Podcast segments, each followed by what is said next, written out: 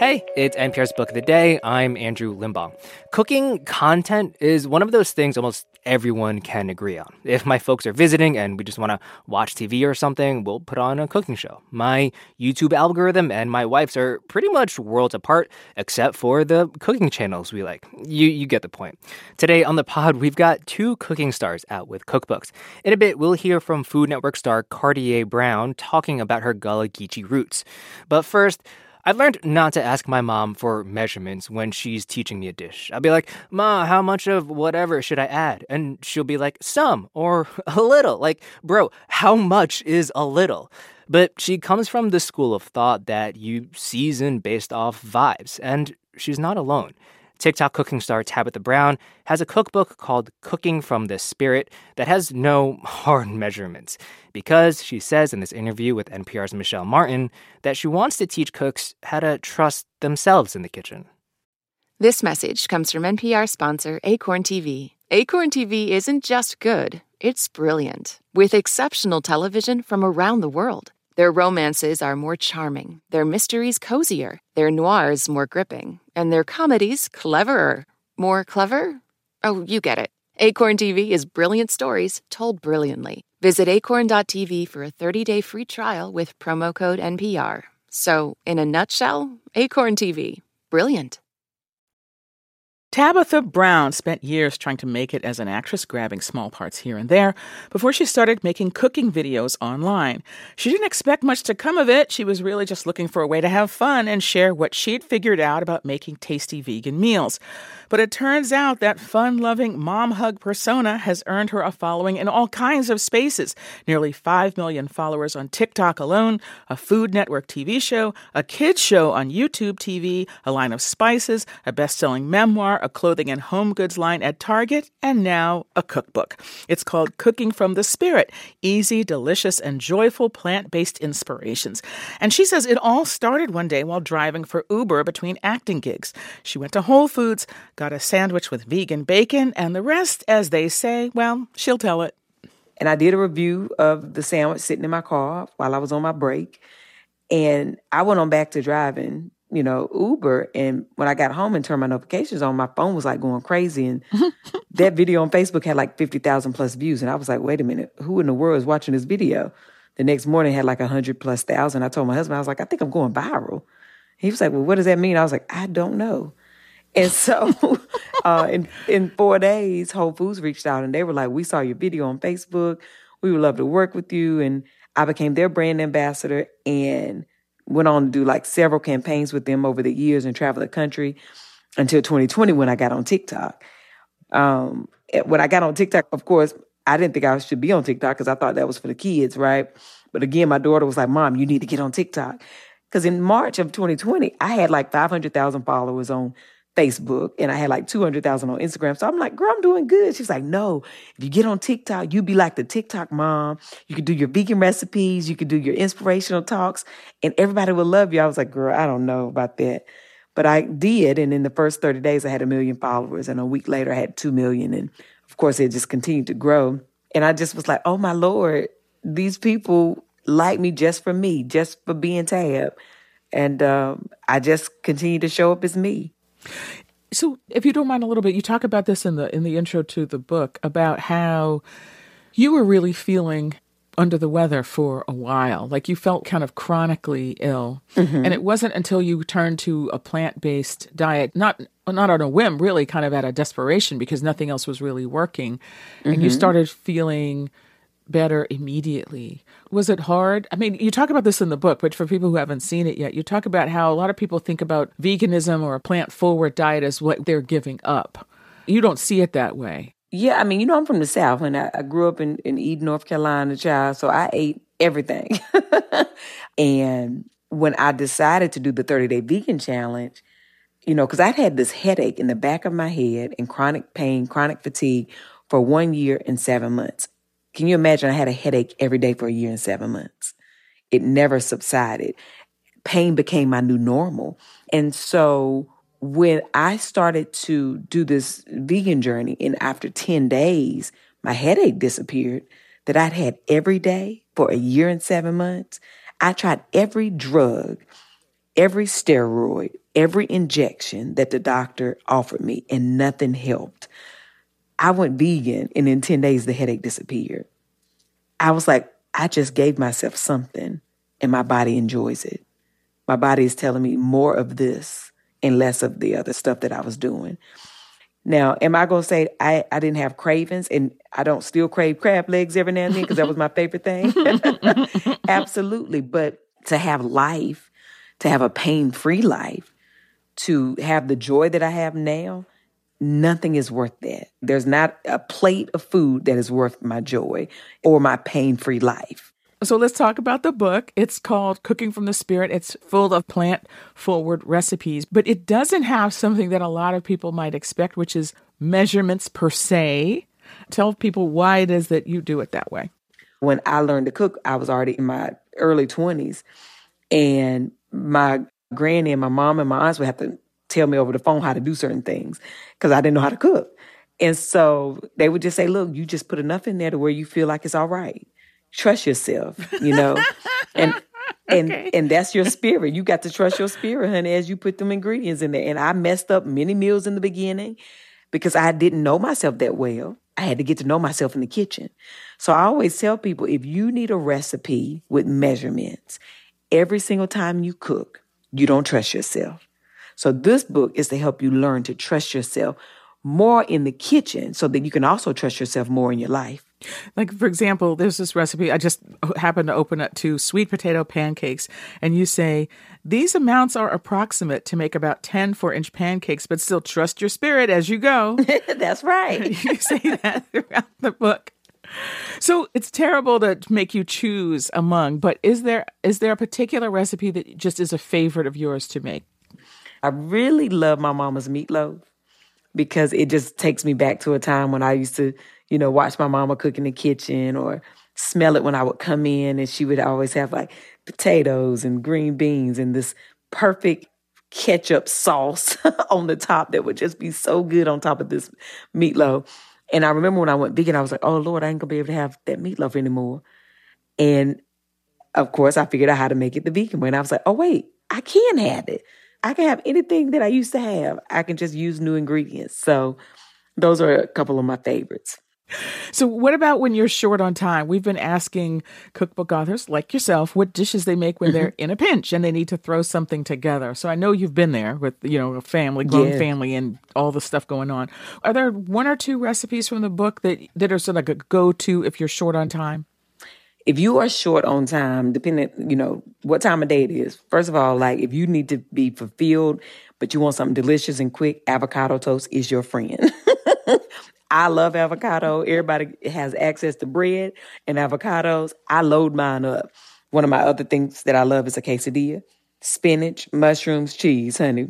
Put it on the, you know, on your skillet.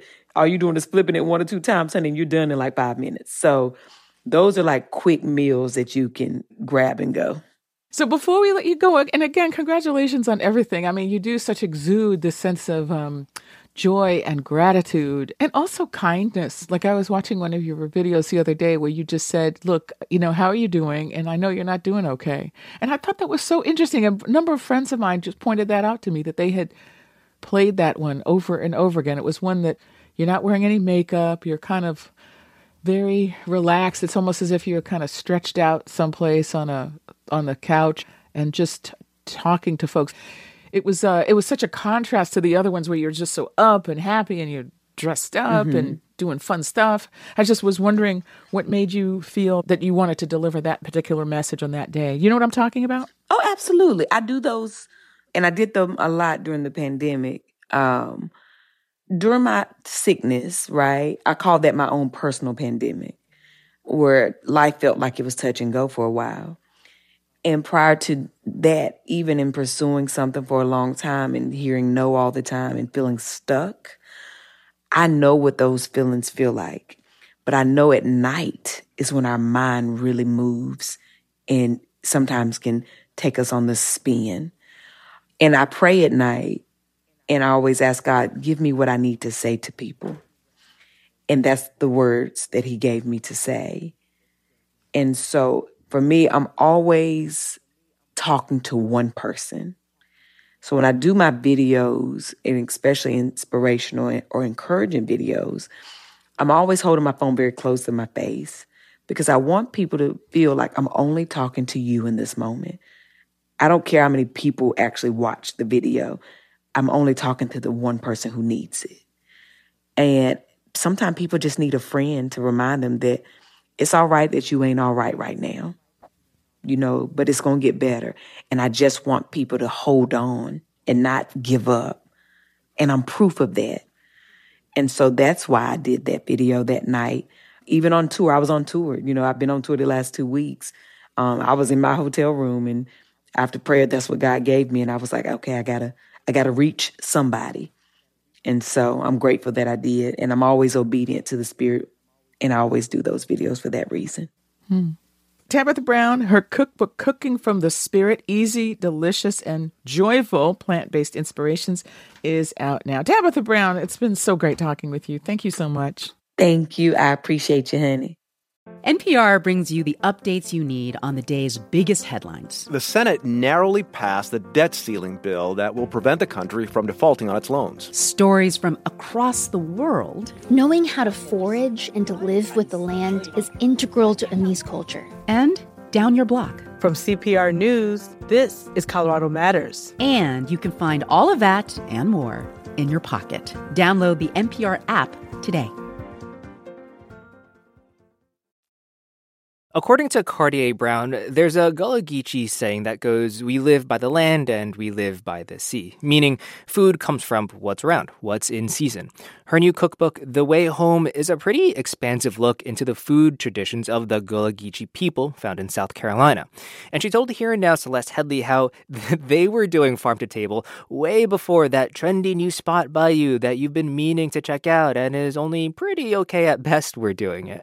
For Food Network fans, South Carolina chef Kardea Brown is a familiar face.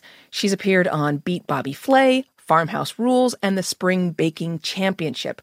Kardea Brown is also the host of her own show, Delicious Miss Brown, where she introduces viewers to the food of her home, Charleston's Sea Islands, as well as her spin on family recipes like macaroni and cheese. Look at that. It looks like my grandma's. It actually looks a little better. It looks good. Grandma, you didn't hear that. Now, Kardea Brown has a new cookbook. It's called The Way Home, and Kardea Brown joins me to talk about it. Welcome. Hi, Celeste. Thank you so much for having me. Uh, it's a pleasure. Your book is called The Way Home. So many great pictures in here, not just of food either. Um, mm-hmm. Home for you is the Sea Islands of Charleston. Many listeners may not be familiar with that area. Can you tell us a little bit about your home and what makes it so special? Yes, so my family is from a little small island in a cluster of islands off the coast of South Carolina. Wadmalaw is where my family is from. It's where slaves were brought on the transatlantic slave trade because settlers in that area saw that um, the area was really great for harvesting the grain rice. And so they knew that the people of West Africa also had this vast knowledge of cultivating rice.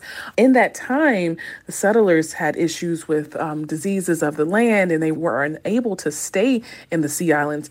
But because the people of West Africa had grew almost uh, immunity to the types of diseases and things of that area, they were able to stay there in isolation.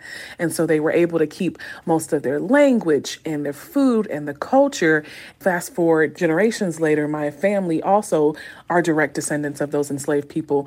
That's why it's so special. It's an area where for a long time it was untouched and it was it still is very beautiful and it's home to to Gullah Geechee people. So that's why it's extremely special to me.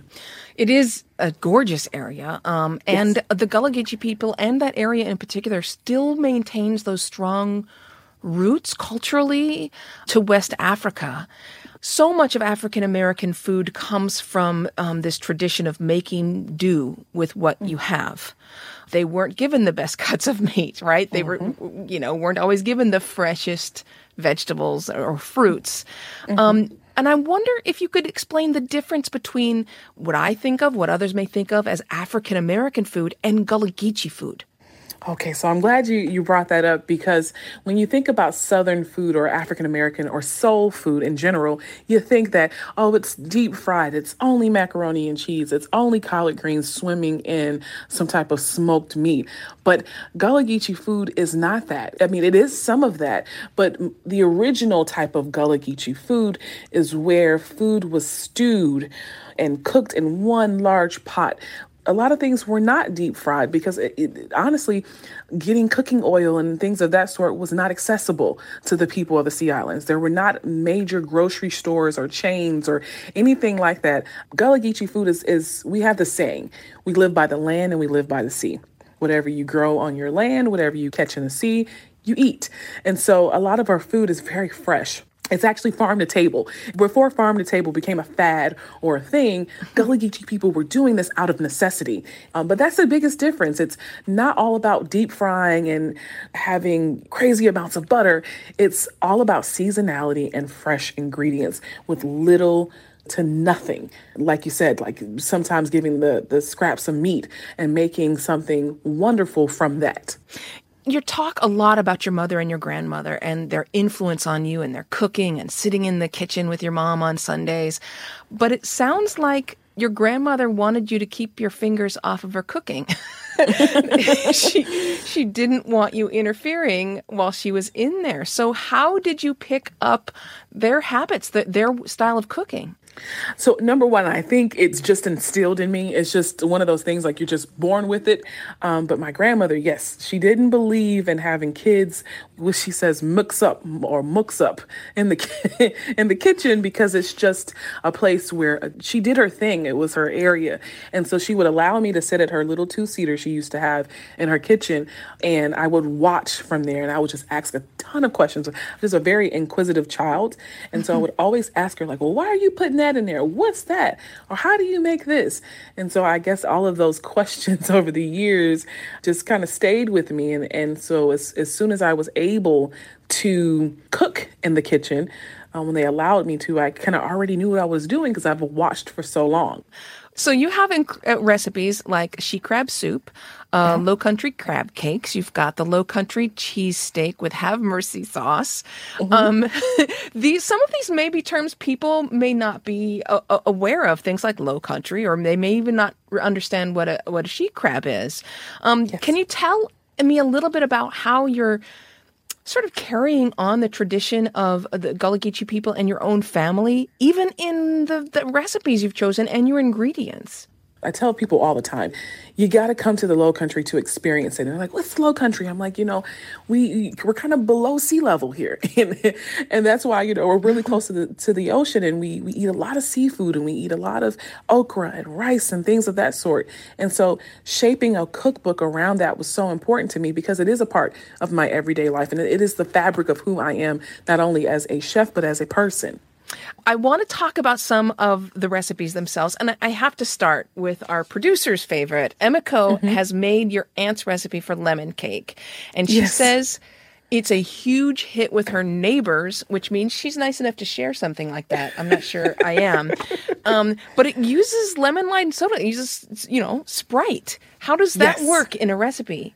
So the Sprite acts as a like a dough conditioner and also a leavener because um, it doesn't have baking soda or anything else in the the recipe. So that the carbonation in the um, lemon lime soda acts as a leavener. So it gives the rise and it also gives that soft texture to uh, the recipe. And also i mean it tastes like lemon.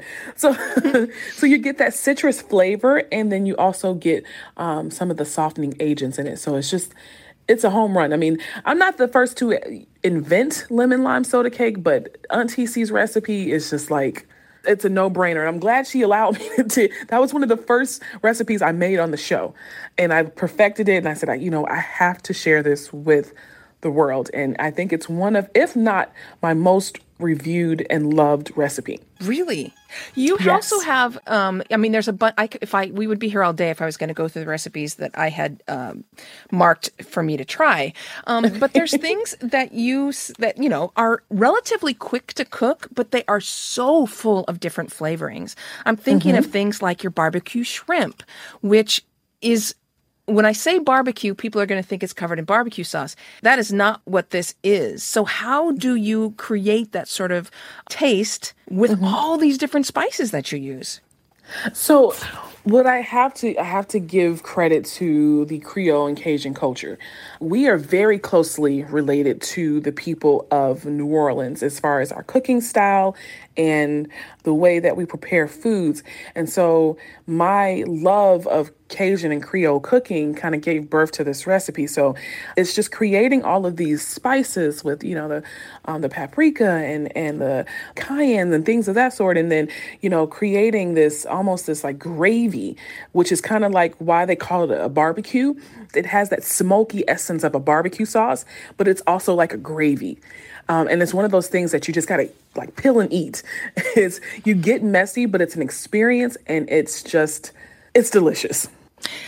I have to also talk about mac and cheese because, frankly, coming from a family, um, a black family that came out of Georgia and then Arkansas mm-hmm. and Mississippi, that mm-hmm. mac and cheese recipe is often the very first thing they will check. to yep. decide whether this is a good cookbook or not. Mm-hmm. Um, tell me about your approach to mac and cheese. I have several ways of making macaroni and cheese, but my tried and true recipe is the one that um, I kind of elevated. It's my grandmother's. It's old school. It uses um, the extra sharp cheddar cheese. You got to cut those up in blocks. You got to hand shred the cheese. You got to add a, a good amount of butter and you got to add your cream and your eggs. Eggs are so important. That's a big debate um, around town to use eggs yeah. or to not use eggs. Mm-mm, you got to use eggs over here. for this particular old school, right. old fashioned way of making southern macaroni and cheese. And then I like to add cream cheese to mine to get it really creamy and, and sour cream. velvety. And sour cream because it adds a little twang. It, the sour cream just pairs really well with the sharpness of that cheddar. It's it's just that's another one of my very most popular recipes is that macaroni and cheese. Okay, so for someone who is just beginning to experiment, maybe this type of food is unfamiliar to them, mm-hmm. what recipe would you say, okay, try this first? Because I want people to get very familiar with low country cooking. This is going to sound a little off, but I would say learn how to perfect a pot of rice. Mm. Because there's a lot of people, and I meet a lot of people that always say, I can't cook rice. So I have a, the recipe in the book, The Perfect Pot of Rice. So perfect your, your steamed rice, and then all of the other recipes will just, especially in the new Gullah section, will just fall into place. Food Network chef Kardea Brown, the new cookbook is called The Way Home, a celebration of Sea Island food and family with over 100 recipes. We didn't even talk about that. Uh, Kardea mm-hmm. Brown, thank you so much. Thank you so much, Celeste, for having me. This was a, a great talk. If you want to check out some of the recipes we've been talking about, go to hereandnow.org. And that's it for this week on NPR's Book of the Day. If you want more, you can sign up for our newsletter at npr.org slash newsletter slash books. I'm Andrew Limbong. The podcast is produced by Isabella Gomez Sarmiento and edited by Megan Sullivan. Our founding editor is Petra Mayer. The show elements for this week were produced and edited by Emiko Tamagawa, Dee Parvaz, Phil Harrell, Rina Advani, Samantha Balaban, Melissa Gray, Carly Rubin, Tinby Ermias, and Lennon Sherborne. Beth Donovan is our managing editor. Thanks for listening.